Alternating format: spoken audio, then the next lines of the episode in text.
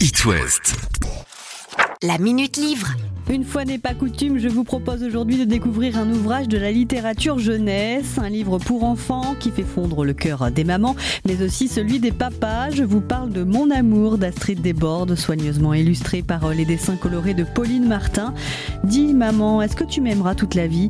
Quel jeune parent n'a pas été confronté à cette question de la part de son enfant? Eh bien, c'est la question que pose le héros de ce livre, Archibald, à sa maman un soir avant de s'endormir.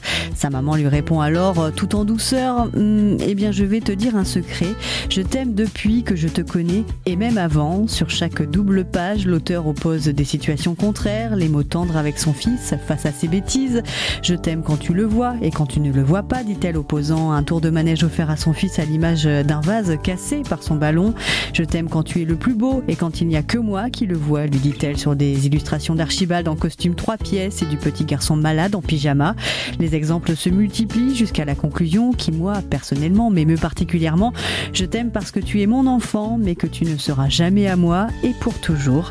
C'est un tendre inventaire, une véritable déclaration d'amour à votre enfant, un amour constant et inconditionnel, mais qui le laisse être soi-même.